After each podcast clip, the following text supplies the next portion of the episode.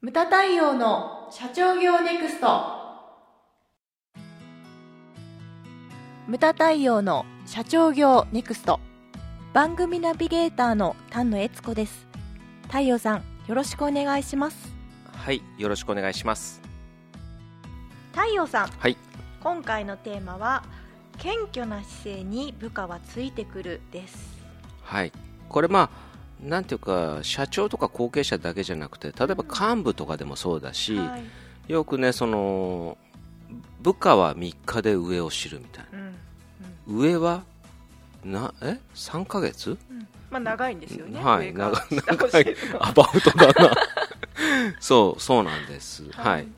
そうなんですよね。でほらあの社員という立場まあまあ後継者としましょう。社員という立場と後継者という立場っていうのはあの見えない壁がやっぱりあるわけですよね、うん。でほら何年も何年もかけてこう社員さんっていうのは頑張ってそして役職がついていくものじゃないですか。はい。でそれを後継者っていうのはやっぱり通常のね、あのー速さでないね階段を2段飛ばしぐらいのスピードで上に上がっていくわけですよね、はい。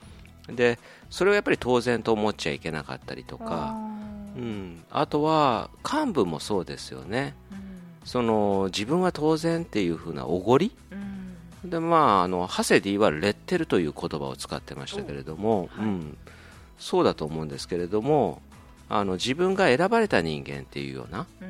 あの感情、そういうようなレッテルをこう剥がしていかなきゃいけないとうんうん。いうところだと思うんですよ。はい。でそう僕もねこの今回のこの謙虚な姿勢に部下はついてくる、まあ、このままそのままではないんだけど、後継者という生き方というね一節目の本に、まあ、この項目でちょっと書いたりしてるんですよね文章も。で僕もねちょっと理事長に就任をして7年経ってはい。あのもう一回読み返してみたんですよ。うんうん。いいこと書いて いいこと書いてあるんですよね。はいこれ誰が書いたんだって。俺 俺わしやわしや。そうそうわしや。7年いやもうだからもっと前なんですよね。うん。専務時代に書いた本ですから、はい。でふと思い返してみてこうムタ太陽が入居当時からうん。気をつけてたことというのをねはい。振り返ったんですよね、はいはい。やっぱダメだね。あの理事長というね、あのこうそれもレッテルをちょっと剥がして 剥がしてみたんですよ。ペリって剥がしてみたら、い、ろんなものがやっぱり見えてきたんですよ、はいで太陽がき、えーとね、気をつけてたこと5つございまして、お願いします。で誰にでも「ですます」をつけると。敬語で話すはい。ということですね。はい、うん。まず敬語で話すというのが一つ、うんうん。で二つ目がですね誰でもさん付けで呼ぶと、うん。呼びつけをしない。しないと。ね。でこれそんなの当たり前だよと思ってる人いるかもしれないんですけれども、うん。あの僕はほらアイルランドに3年いて、はい。で帰ってきてから教会に入ったからう、ん。あの年下の先輩とかがいるわけですよ、うん。だから誰に対してもそういう人に対しても、はい。まあね、今でもあの田中あずささんとかさんさん付けで呼んでるんですけど。ね。うん。実際問題大学の後輩なんですけれど も。同じしかも同じ大学のね。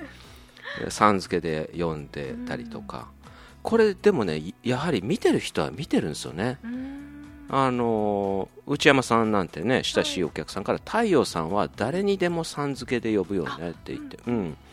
だからなんかねお俺もそうし見習うっていうふうにはい、が。おっしゃってたことがあったんですね、これも重要だなっていうのとあと3番目はですね、うん。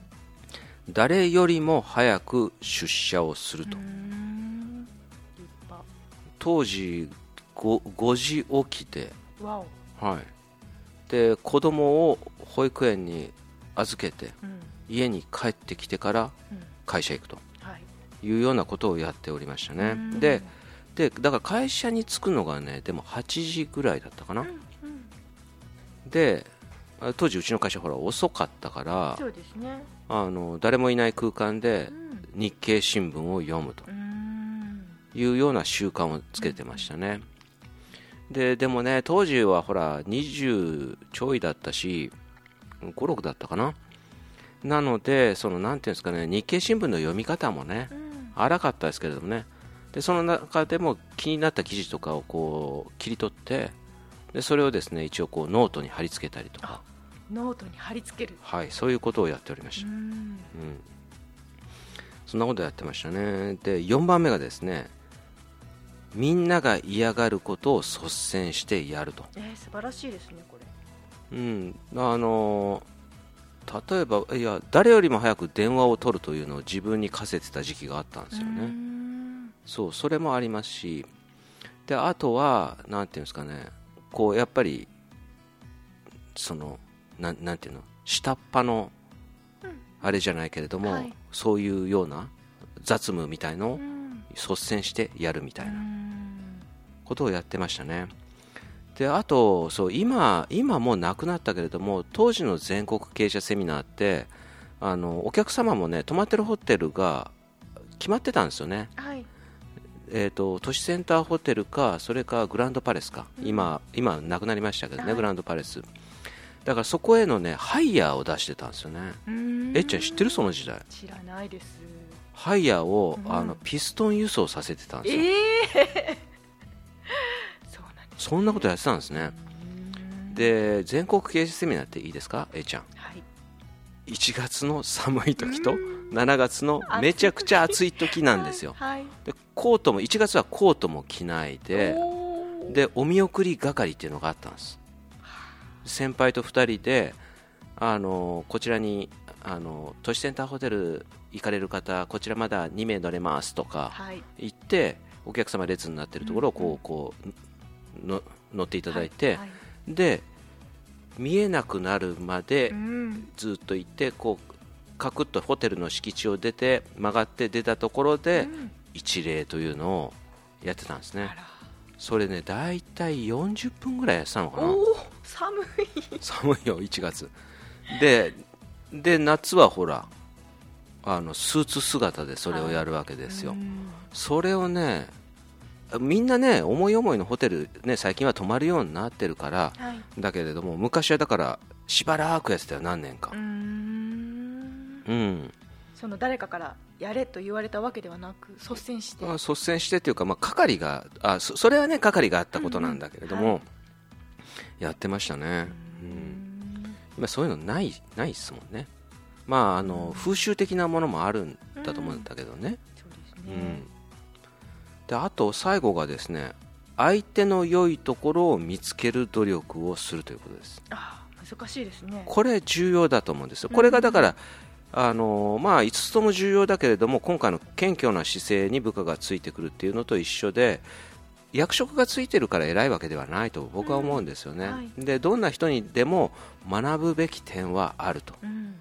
後継者という生き方にしっかり書いてありましたはい。これいい本だな、さっき言ったね、さっき言った、そう、あの、書いてあったんですね、誰にでも学ぶべき点があると、うん。